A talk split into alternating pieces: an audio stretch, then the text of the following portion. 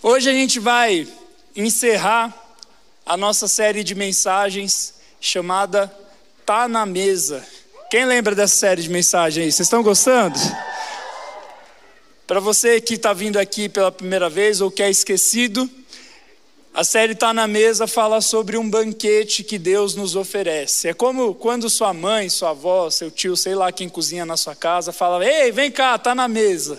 A comida está pronta, e aí você sente aquele cheiro, e você senta e come, e é um tempo onde você fica feliz, né? Porque antes de comer você é triste, depois você é feliz, não é? Quem que é triste antes de comer? Gente do céu, a minha esposa, ela fica brava. Eu já filmei ela antes de comer e depois de comer, gente. É incrível. Um dia eu vou mostrar para vocês, é incrível, é incrível. Mas eu creio que espiritualmente também é assim. Quando nós não estamos na mesa de Jesus, que é uma mesa onde Ele dá a melhor comida, nós estamos tristes, oprimidos, mal, com alegrias até momentâneas, mas não com a alegria verdadeira que é estar na mesa de Jesus. E hoje a gente vai encerrar essa série de mensagens, por isso abre a sua Bíblia lá em Isaías capítulo 55 a gente vai ler o restante desse texto e aprender última, as últimas lições que esse texto, que esse texto traz para a nossa vida e sobre esse convite que Deus nos fez. Enquanto você vai abrindo, eu vou relembrando um pouquinho eu não vou ler o capítulo inteiro, porque ele já leu, a gente já leu ele nas últimas duas semanas, hoje a gente vai ler só alguns versículos. Mas ali no começo, a Bíblia começa fazendo o convite: venham todos, venham vocês que estão com sede, venham vocês que estão com fome, vocês que não têm dinheiro, venham e comam de graça, porque na mesa de Deus tem um banquete, tem uma fina refeição. Aí ele fala: não comam comida estragada, Deus tem mais para a sua vida. Busque ao Senhor enquanto você pode achá-lo. Se arrependa dos seus pecados, porque Ele sabe o que é melhor para a sua vida. Os pensamentos dele são mais altos do que os nossos, não é isso que diz aí no texto? E hoje a gente vai ler o restante, onde o capítulo mostra a última coisa que nós recebemos, e não menos importante, na mesa do rei. Por isso, vamos ler lá do versículo 10 em diante. A Bíblia diz assim: Assim como a chuva e a neve descem dos céus e não voltam para eles, sem regarem a terra, e fazerem-na brotar e florescer, para ela produzir semente para o semeador e pão para o que come, Assim também ocorre com a palavra que sai da minha boca. Ela não voltará para mim vazia, mas fará o que desejo e atingirá o propósito para o qual a enviei. Vocês sairão em júbilo, serão conduzidos em paz. Os montes e colinas irromperão em canto diante de vocês, e todas as árvores do campo baterão palmas. No lugar do espinheiro crescerá o pinheiro, e em vez de roseiras bravas crescerá a murta. Isso resultará em renome para o Senhor, para sinal eterno, e não será destruído. Senhor Jesus, essa é a tua palavra e eu quero pedir, fala com a gente por meio dela.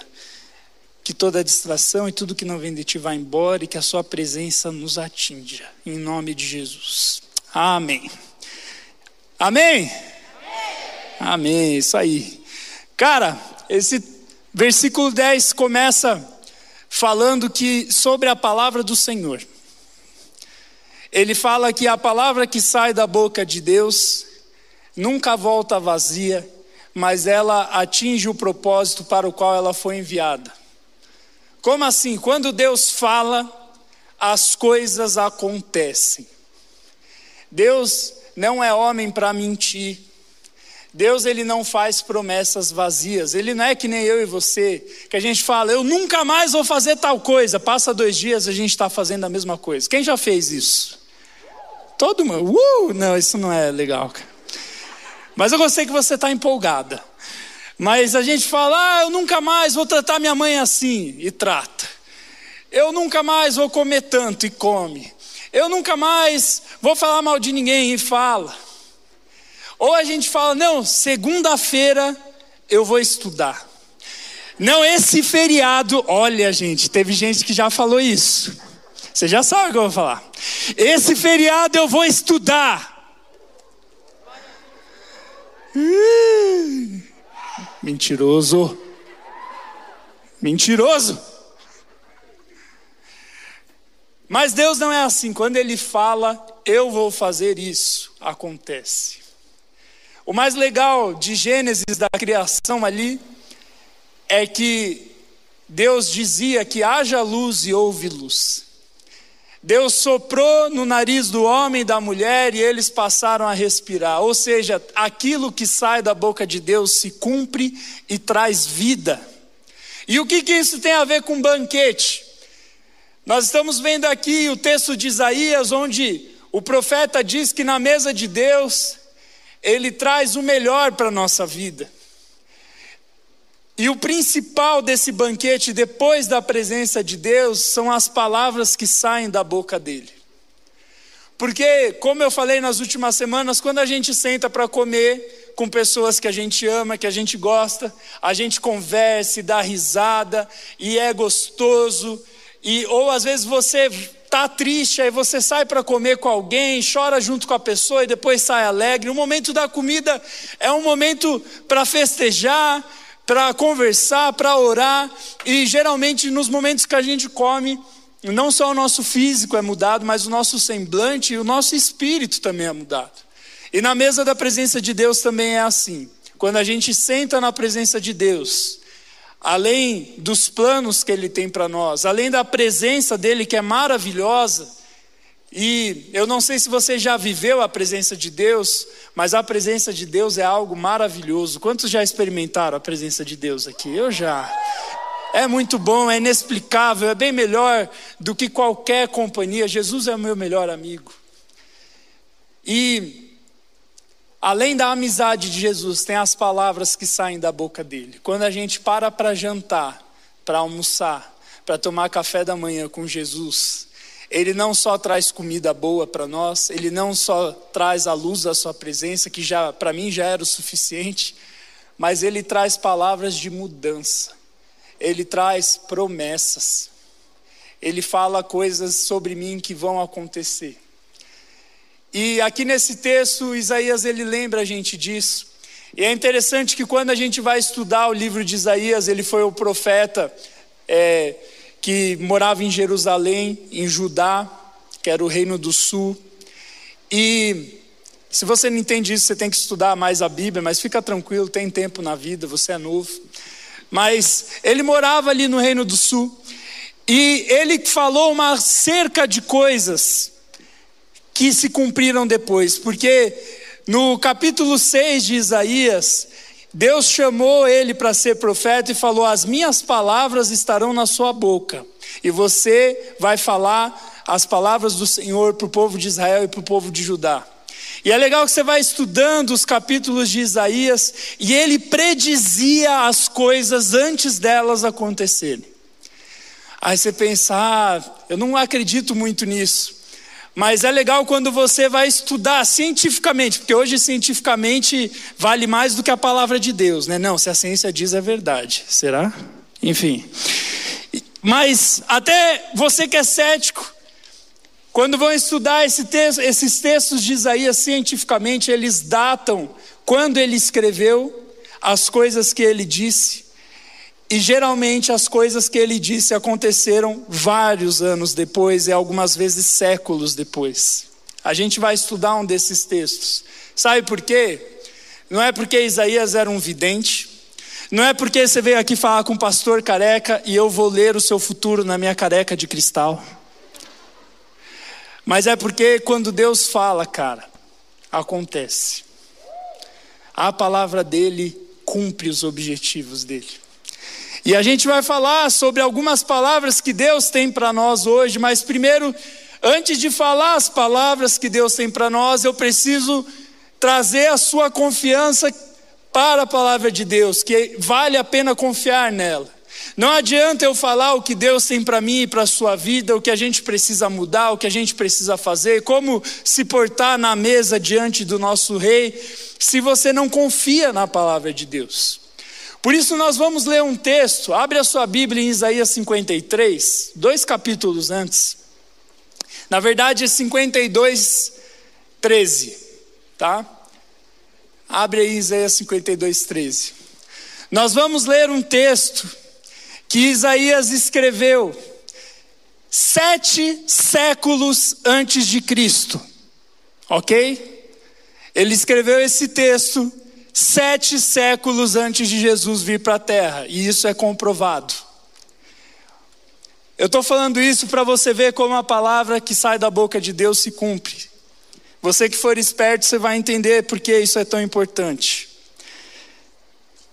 Isaías 52, 13 diz assim: Vejam, o meu servo agirá com sabedoria, será engrandecido, elevado e muitíssimo exaltado.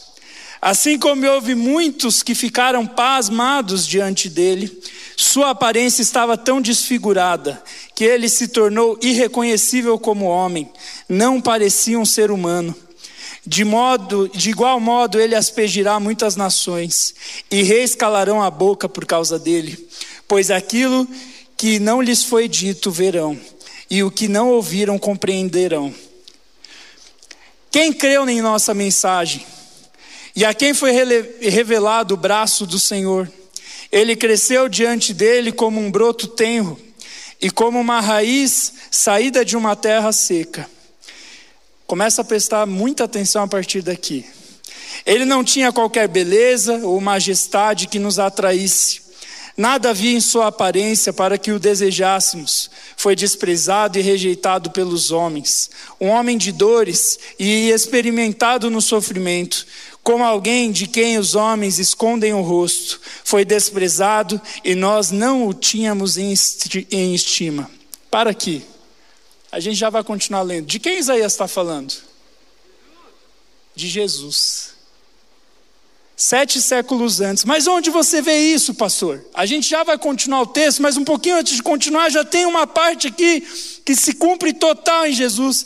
Ele fala: Olha, meu servo será engrandecido, ele será um homem que vai falar coisas e fazer coisas que as pessoas nunca viram nem ouviram. E quando a gente lê os evangelhos, tudo que Isaías diz se completa em Jesus. Ele fala: olha, ele não vai ser bonito, nem vai ter qualquer beleza, vai ser um homem experimentado no sofrimento. Será que Jesus foi experimentado no sofrimento? E aí o texto continua, e aqui é demais.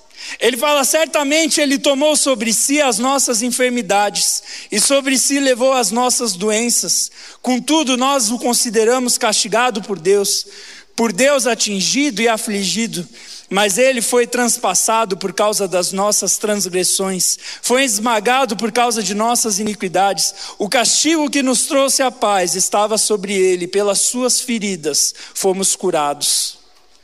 Olha só a riqueza desse texto, cara. Sete séculos antes da vinda de Jesus, Isaías escreve um texto falando: um dia vai vir um homem, o servo do Senhor, o servo sofredor e Ele vai levar o meu pecado e o seu pecado.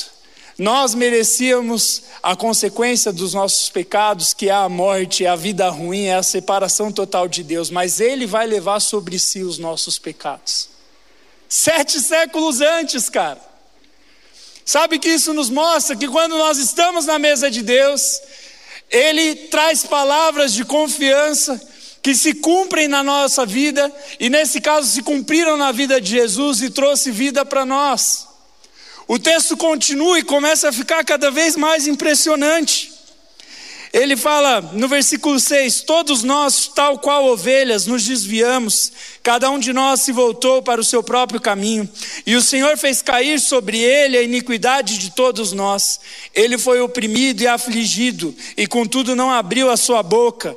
Como um cordeiro foi levado para o matadouro, e como uma ovelha que diante de seus tosqueadores fica calada, ele não abriu a sua boca. Quando a gente vai estudar os evangelhos, a gente vê que quando Jesus é levado para a cruz, ele não abre a boca, e isso impressionou os soldados romanos. E sete séculos antes, Isaías já estava falando: esse servo vai ser levado como uma ovelha para o matadouro. e ele vai ser morto sem ter dito uma palavra. E aí a palavra de Deus continua.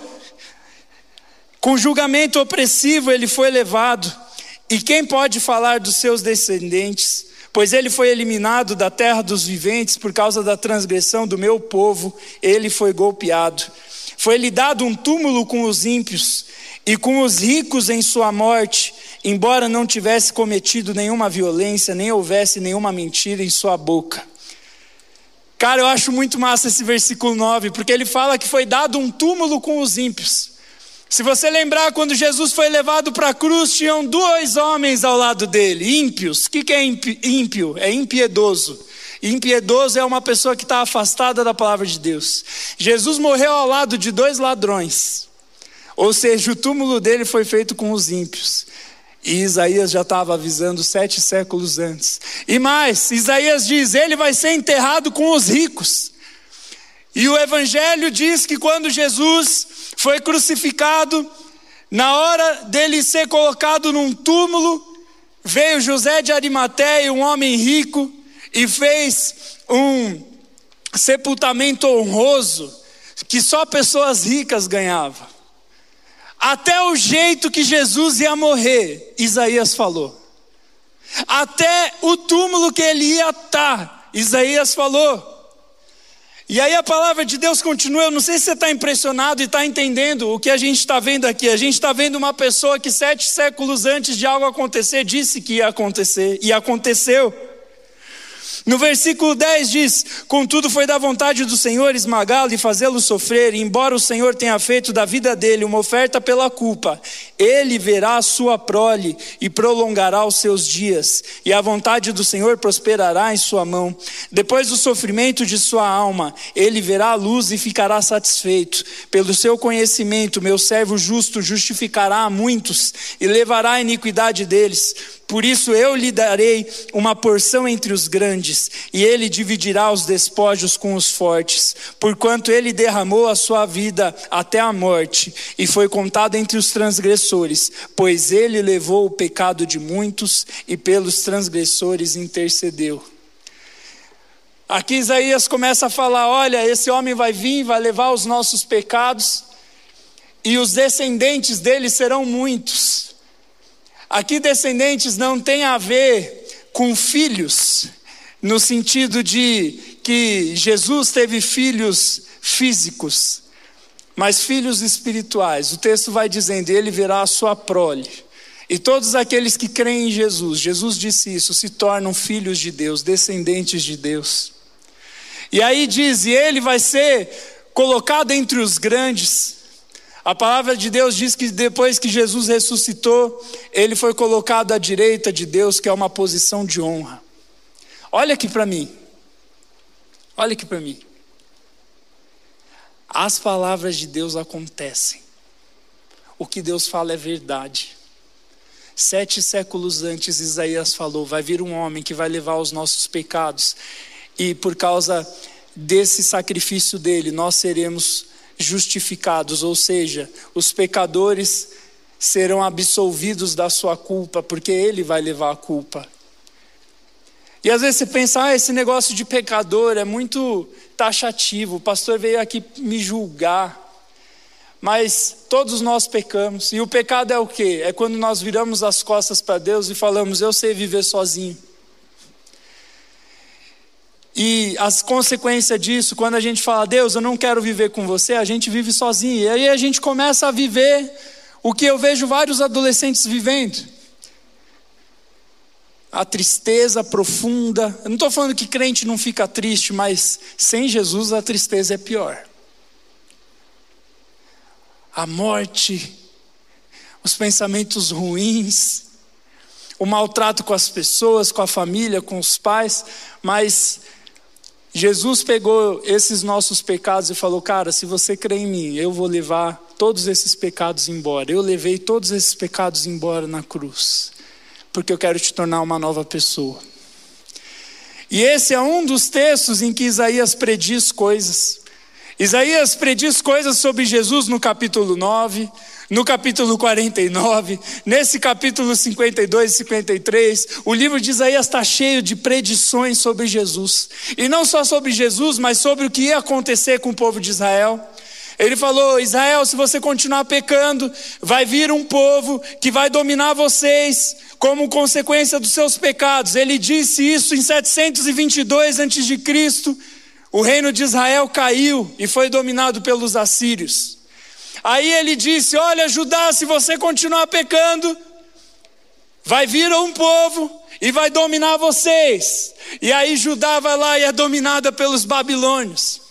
E aí nesse texto de Isaías 53 e no capítulo 55 ele fala: Olha, mas aquele que crê no servo do Senhor, que tira todo o pecado, vai poder se, se assentar no banquete de Deus e vai poder ver o cumprimento das suas palavras na sua vida. Olha aqui para mim, tem gente conversando ali, olha aqui para mim. Deus tem palavras para você. E hoje Ele está chamando você para se sentar na mesa dele. Deus tem coisas para te dizer. Ele tem pecados para limpar, mas também Ele tem coisas para dizer sobre você, sobre o teu futuro e principalmente sobre Ele. Muitas vezes a gente acha que conhece a Deus, mas quando nós nos sentamos na mesa dele, nós vemos quem Ele realmente é.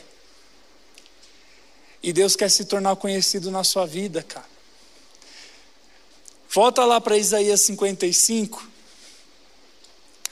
A palavra de Deus começa a dizer o que acontece com aqueles que confiam nas palavras do Senhor. No versículo 12, ele diz assim: Vocês sairão em júbilo e serão conduzidos em paz. Os montes e colinas irromperão em canto diante de vocês, e todas as árvores do campo baterão palmas. No lugar do espinheiro crescerá o pinheiro, em vez de roseiras bravas, crescerá murtas.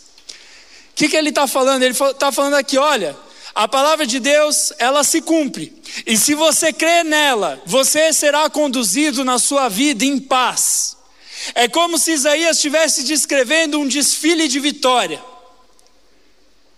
E ah, como eu vejo adolescente gosta de desfile. Como assim, pastor? Eu não gosto de ver aquelas modelo magrela. Eu não estou falando desse tipo de desfile. Eu estou falando do desfile que você faz, meninas. Tem menina aí? Vocês estão aí? Do desfile que você faz quando você vai para o colégio vestida para matar.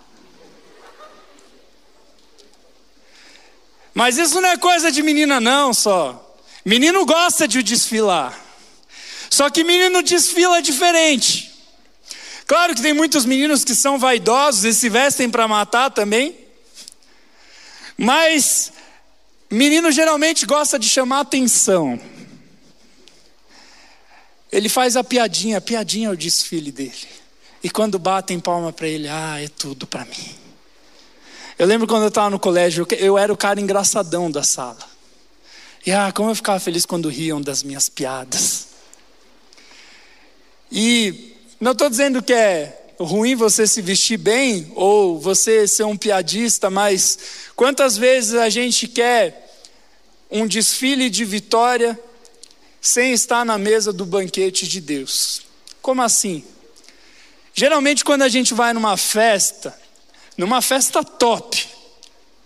E principalmente na época bíblica, eles serviam o jantar, todo mundo ia bem vestido, comiam na mesa do anfitrião, e depois daquilo tinha festa.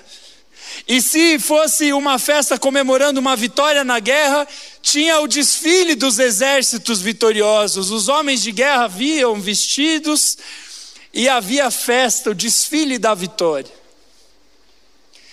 E aqui Isaías ele descreve esse desfile, o desfile da vitória daqueles que creram na palavra de Deus. E ele fala: aqueles que creem nas palavras de Deus vão ser conduzidos por esse desfile em paz. Enquanto eles passarem, as árvores baterão palmas. Eles serão conduzidos cheios de júbilo.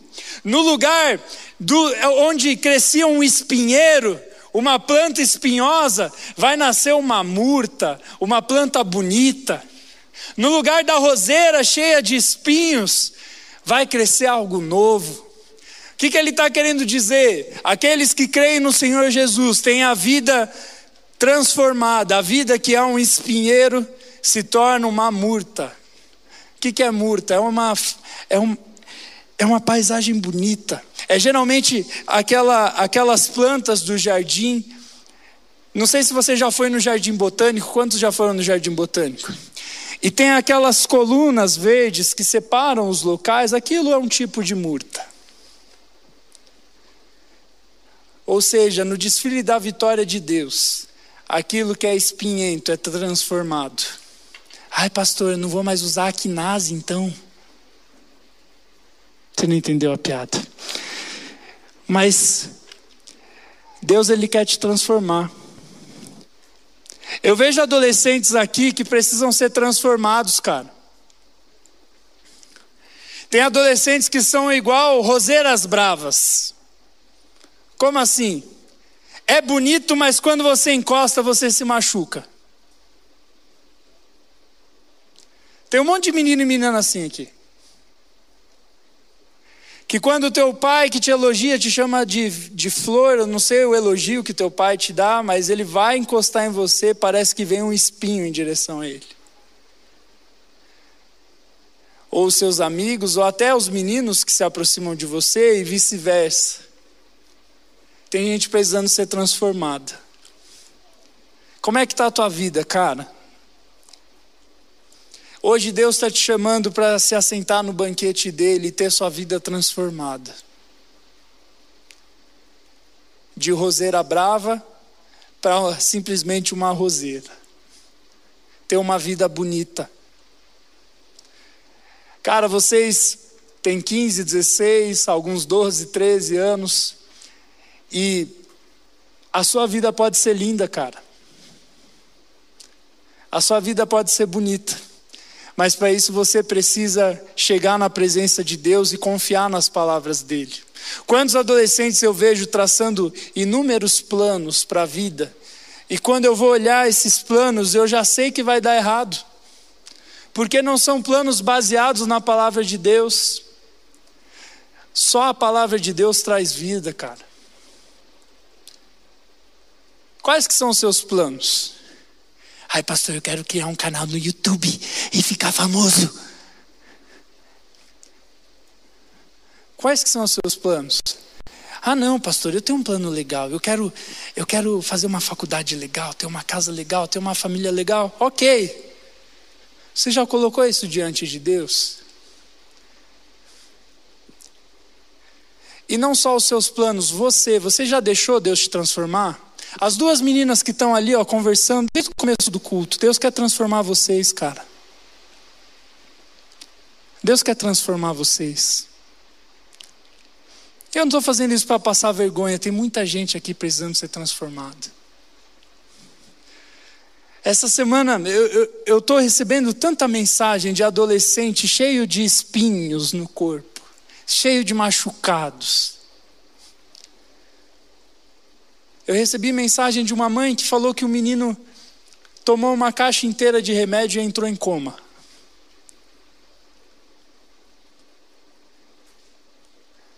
Eu vi vários, vejo vários adolescentes que estão precisando ser transformados.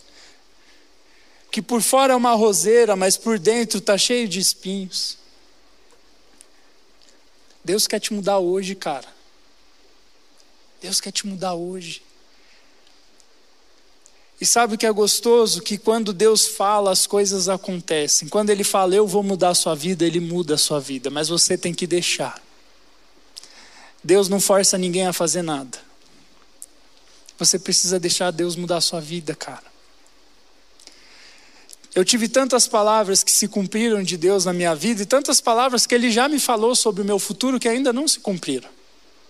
Eu vou falar algumas delas para vocês. Primeiro, as que já se cumpriram. Quando eu era adolescente, Deus me falou: você vai ser pastor.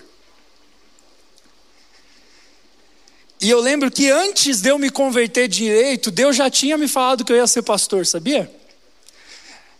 Eu era o louquinho da Gaviões da Fiel. Você que não sabe, torcida organizada do Corinthians. E eu estava fazendo um monte de besteira, ficando com as gurias, querendo ser o cara descoladão e tal. Mas meu pai já era um homem de Deus.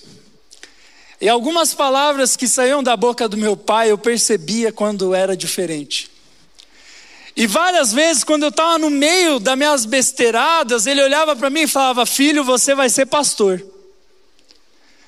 E aí ele falava aquilo para mim e eu ficava, cara, até parece. Hoje você me vê aqui, você fala: é impossível o Tarek não fazer outra coisa a não ser pastor. É porque você me conheceu pastor. Quando eu era adolescente, eu era igual a muitos meninos e meninas que chegam aqui que você olha e fala: esse aí não vai dar em nada na vida. Mas o meu pai, ele tinha o Espírito Santo, e ele olhava para mim e falava: Filho, você vai ser pastor. E não foi uma vez, ele falava várias vezes. Tinha vezes que ele falava: Ô pastorzinho, tudo bem? E eu ficava, cara, esse cara tá viajando. E passou os anos, eu tive um encontro na mesa do banquete com um anfitrião, e ele falou: Você vai ser pastor, a sua vida vai ser transformada, e hoje eu sou bem melhor do que eu era. Porque quando Deus fala, as coisas acontecem, cara. Deus me falou que eu ia ser pastor de adolescentes, cara, quando eu tinha 16 anos. E eu tenho um caderninho onde eu vou escrevendo minhas experiências com Deus. Um dia, quando Deus permitir, quiser, provavelmente quando eu estiver bem velho e for morrer assim. Amor, se eu morrer, você publica aqueles livros, tá? Lá estão todas as minhas experiências com Deus. Deus me falou com quem eu ia casar. Minha esposa está aqui. Eu estava no ministério, no culto do ministério de adolescentes, que era lá no ginásio ainda. Ah, não, era um culto de jovens. Lá no ginásio.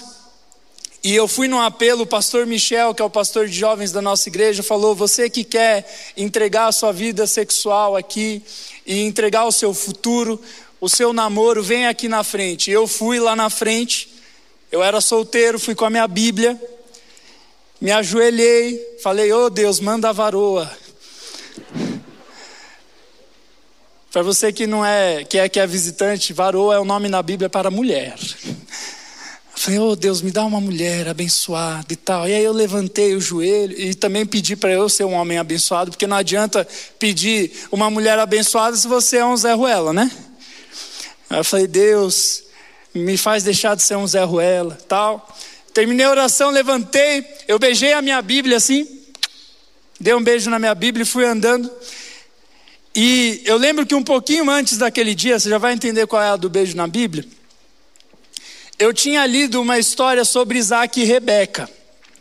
Você que já sabe o nome da minha esposa, você já está sacando. E naquele texto, o servo de Abraão, quando ele vai escolher a esposa de Isaac, ele pede: Deus, eu vou te pedir um sinal. Aquela que beber, que trouxer água para mim, para os meus animais, é a esposa de Isaac. E aí chega Rebeca e dá água para os animais. E eu estava orando, Deus, qual é o sinal que eu devo pedir para o Senhor mostrar quem é a minha esposa? E eu estava fazendo essa oração.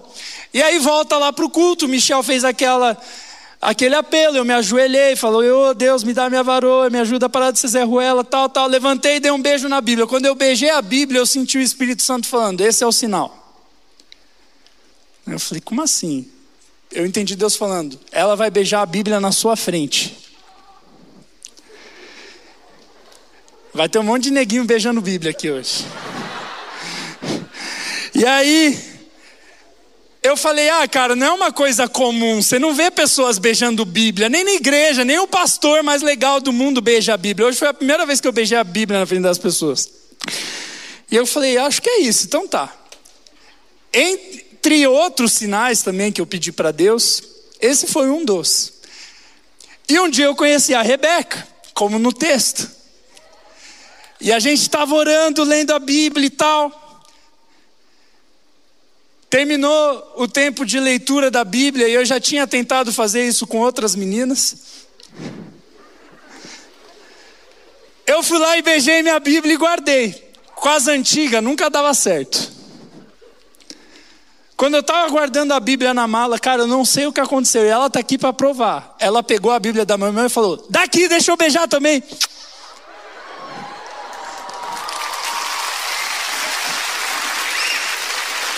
Aí eu fiquei cinco minutos olhando para ela. Ela falou: O que, que foi? Eu, nada. Ela fala, eu.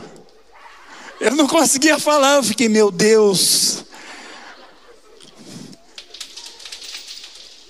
E no dia do meu casamento, o pastor que fez o meu casamento, o pastor Lelo, sabe qual texto ele pregou? O texto de Isaac e Rebeca. E tem várias outras histórias que eu pedi coisas para Deus sobre a rei, Deus ia respondendo, e ela pediu sobre mim, e Deus foi respondendo, porque quando Deus fala, as coisas acontecem.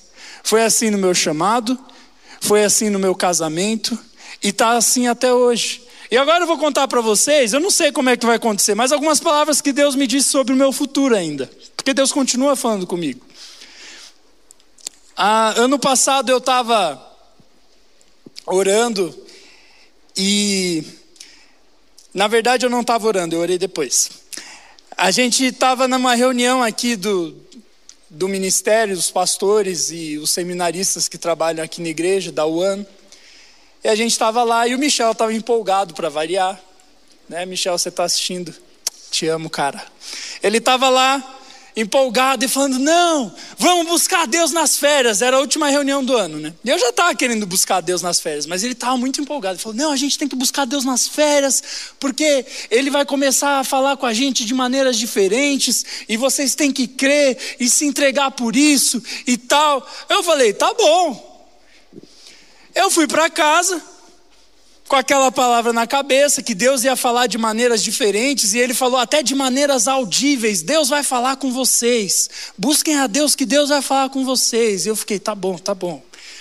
Aí eu fui para casa, chegou a Rebeca para mim, e ela falou assim: amor, eu tô querendo mudar aqui da nossa casa. O que, que vocês acham? O que você acha da gente ir para uma casa assim, assim, assado, tal, tal, tal, tal, tal? Aí eu, tá bom, vamos, vamos orar, né? Beleza. Fui ler a Bíblia, fui ler Jeremias. Jeremias estava comprando uma casa. Só que a Rê não queria comprar, ela queria alugar. Mas ela tinha acabado de falar que queria mudar de casa. Aí eu fui ler Jeremias e Jeremias comprava um terreno. Aí eu fiquei, será? Falei, não, foi coincidência. Fui ler um livro devocional que não tinha nada a ver com o que eu estava lendo de Jeremias. O avivalista lá do, da história que eu estava lendo, bem naquele dia, eu não lembro se foi naquele dia ou um dia depois, ele estava ganhando uma casa. Eu fiquei, será? Eu falei, Deus, eu não tenho dinheiro. Você sabe minha conta bancária. eu não tenho dinheiro. Mas aí começou a ficar no meu coração: eu vou te dar uma casa, eu vou te dar uma casa, eu vou te dar uma casa, eu vou te dar uma casa. Eu fiquei, Deus, como é que você vai me dar uma casa? A gente está no meio da pandemia, eu e a Rebeca, a gente tem dois anos de casado, a gente tem nem onde cair morto. Mas Deus falou: eu vou te dar uma casa. Eu falei, tá bom, eu vou orar. Comecei a orar, contei para a Rebeca, a gente começou a orar. Chegou no fim do ano, a gente fez uma lista, a gente orou e falou: Deus, nós vamos escrever aqui os planos que nós cremos que o Senhor tem para a nossa vida. E aí a gente começou a escrever: ah, vamos ter uma casa, é, vamos ter quatro filhos, vamos ter não sei o que, começamos a pôr lá. Pá, pá, pá, pá, pá. Botei no meio do lugar onde eu tinha lido lá que o cara comprava uma casa e falei, Deus, seja feito sua vontade. Porque a gente falou, a gente quer, a gente sempre ligou casa e filhos como a mesma coisa. Não adianta ter uma casa e não ter dois filhos e um cachorro, né? E aí a gente guardou e ficou de boa esperando Deus fazer. E aí a gente começou a orar sobre essa palavra da casa e também sobre esse negócio de filhos. A gente veio para o culto da, é, da conferência a gente veio para a conferência. Ah, e só um detalhe antes da conferência: a Rê orou assim para Deus: Deus, se for para o Senhor realmente nos dar uma casa que alguém vem e dê uma Bíblia para mim. Ela falou isso. Porque geralmente as pessoas não dão Bíblia para pastor, né? Porque pastor tem um monte. E que dirá para a esposa do pastor. Ela falou: não, alguém vai ter que me dar uma Bíblia. E a gente chegou aqui no culto, o, no dia que o coral do antigo MEP, né? Agora o Flow Arts estava cantando aqui e tal. E aí eu fui passar lá fora. A mãe da Silvinha, a Érica, a Silvinha que é a líder do coral e do Arts, ela chegou, Tarek, que lindo que Deus está fazendo por meio da vida da minha filha. Eu quero te agradecer pelo que Ele está fazendo. E quero te agradecer pela oportunidade que você tem dado para minha filha e tal. Tá aqui, eu quero te dar uma Bíblia para você e para Rebeca. Aí eu peguei a Bíblia e falei, ah, que legal, obrigado. Voltei aqui, a Rebeca estava sentada aqui, eu falei, olha amor, a gente ganhou uma Bíblia. Aí ela me olhou assim e falou, meu Deus, a gente ganhou uma Bíblia. Aí a gente ficou, caraca, mano, a gente ganhou uma Bíblia. E a gente ficou meio, tipo, cara, muitas coincidências acontecendo em pouco tempo. Eu acho que é Deus falando com a gente. E aí tem a parte dos filhos, veio uma menina aqui dos adolescentes que tem o dom de profecia e algumas coisas que ela já falou sobre mim, que ela nem sabia que estava acontecendo, ela foi lá e profetizou e estava acontecendo mesmo, enfim, a menina fala e Deus cumpre as coisas. A menina chegou, me pegou no corredor, um dia antes desse negócio da Bíblia, eu tinha esquecido de contar esse antes. Ela me pegou pelo braço e falou, que eu sonhei com você e com a Rebeca. Aí eu falei, é, ela é, chama ela que eu quero contar. Eu falei, ai meu Deus. Fui lá com ela, ela falou assim: Tarek e Rebeca, eu vi o Espírito soprando sobre a barriga da sua esposa, e eu vi o Espírito soprando no seu ouvido, não vai faltar nada. E eu lembro que quando eu e a Rebeca a gente olhava para aquele plano de casas e de filhos, a gente falava: onde a gente vai ter dinheiro para comprar uma casa e ter quatro filhos?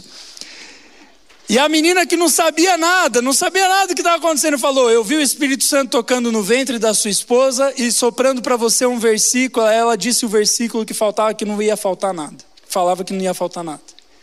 Aí no outro dia eu fui lá e ganhei a Bíblia. Aí veio o pastor Douglas Gonçalves pegar. Quem estava na pregação do Douglas Gonçalves aqui? Eu não sei se você lembra, mas ele pregou naquele dia sobre filhos. Um dia depois de eu receber a visão da menina e de ganhar a Bíblia. E ali eu entendi Deus me falando: Eu vou te dar uma casa, eu vou te dar seus filhos e não vai faltar nada. Isso não cumpriu ainda. Só que eu tenho certeza que vai acontecer, sabe por quê?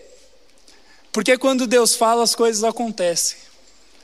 Quantas vezes Deus me falou as coisas e aconteceu depois? Quantas vezes eu tenho lá no meu caderninho? Eu lembro num churrasco que Deus falou assim para mim: a gente vai fazer um churrasco evangelístico. Nunca tinha ido mais de 150 pessoas. Deus, Deus falou para mim: se prepara que vão 300 pessoas dessa vez. Eu fiquei, Deus, da onde vai vir 300 pessoas? Deus falou: se prepara. Eu fui, comprei carne para 300 pessoas com só 90 inscritos. E quatro dias depois que Deus deu essa palavra, eu cheguei no churrasco tinha 300 pessoas. Não é porque eu sou poderoso. Deus fala e as coisas acontecem, cara. Eu podia ficar aqui até amanhã, só que para variar eu já devo ter passado do horário. Você não sabe, nessa TVzinha fica um horário aqui, tipo, avisando se eu já passei. Eu já passei.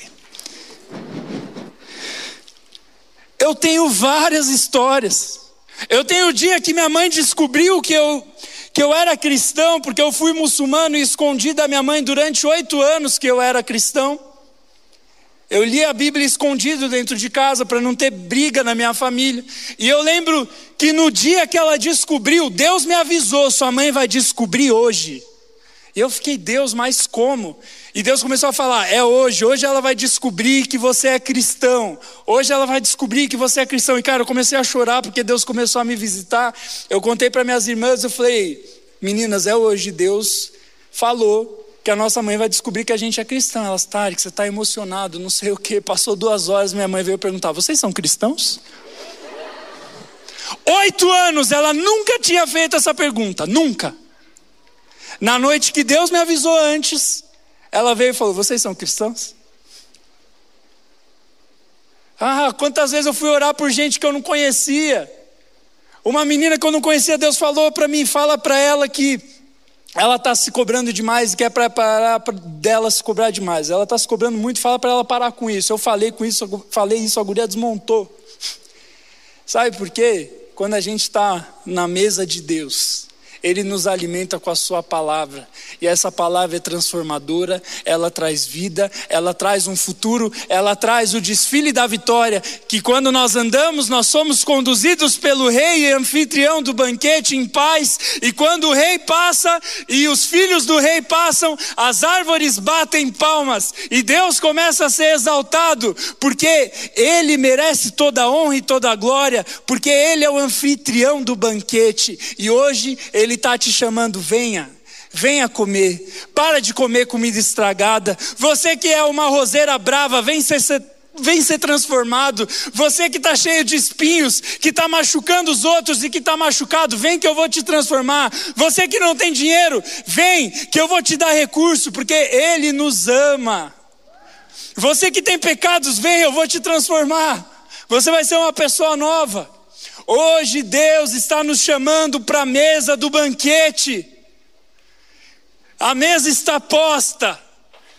E minha oração é que Deus abra os seus olhos para você enxergar que não tem nada melhor do que se sentar na mesa do rei. Não tem festa melhor do que a festa com o rei. Não tem desfile melhor do que o desfile da vitória do rei. Ele venceu o pecado, ele venceu a morte, ele vai vencer o Covid. E um dia nós estaremos no céu cantando: Santo, Santo é o Senhor, porque as suas palavras são fiéis e verdadeiras, e o que ele fala acontece acontece, o que ele diz se cumpre. Ele disse: haja luz e houve luz. Ele disse: levanta, e os mortos levantaram, os aleijados levantaram. Ele disse: veja, e os cegos começaram a enxergar. Ele disse: ouça, e os surdos começaram a ouvir. E ele está dizendo hoje palavras para você: levanta, levanta, vem para a mesa, ouça, ouça as palavras que eu tenho para você, de prosperidade, não desgraça, e um futuro cheio de esperança. Deus tem mais, Deus tem mais do que os seus planos, Deus tem mais do que os seus planos, os pensamentos dele são mais altos do que os nossos, porque ele sabe todas as coisas, ele está fora do tempo, ele está fora do tempo. Ele é fiel. Quando ele fala, acontece. A palavra dele não volta vazia. E hoje é um dia que ele determinou, antes de tudo isso aqui acontecer, que pessoas iam nascer de novo. Que pessoas aqui que precisam ser transformadas serão transformadas, porque quando Ele fala, as coisas acontecem. Se você está sentindo um negócio esmurrar o seu coração, não é o pastor que fala bem, porque eu sei de onde Deus me tirou, e eu sei como eu falo quando eu tô, como eu, quando eu tô sem o Espírito Santo. Quem está falando com você é Deus. Se você está sentindo um negócio entrando aí, falando, abre, abre teu coração. Se você está assistindo algo falando, muda de vida, abandona esse pecado, vem para a mesa, é hoje, cara, é hoje. Assim como Deus me avisou antes, que minha mãe ia descobrir que eu era cristão, Deus está te avisando, é hoje que sua vida vai mudar. Chega, chega de pecado, chega de ser uma roseira brava, chega, chega. Ele quer te dar uma vida nova, chega de comida estragada, Ele quer te dar uma comida boa, chega.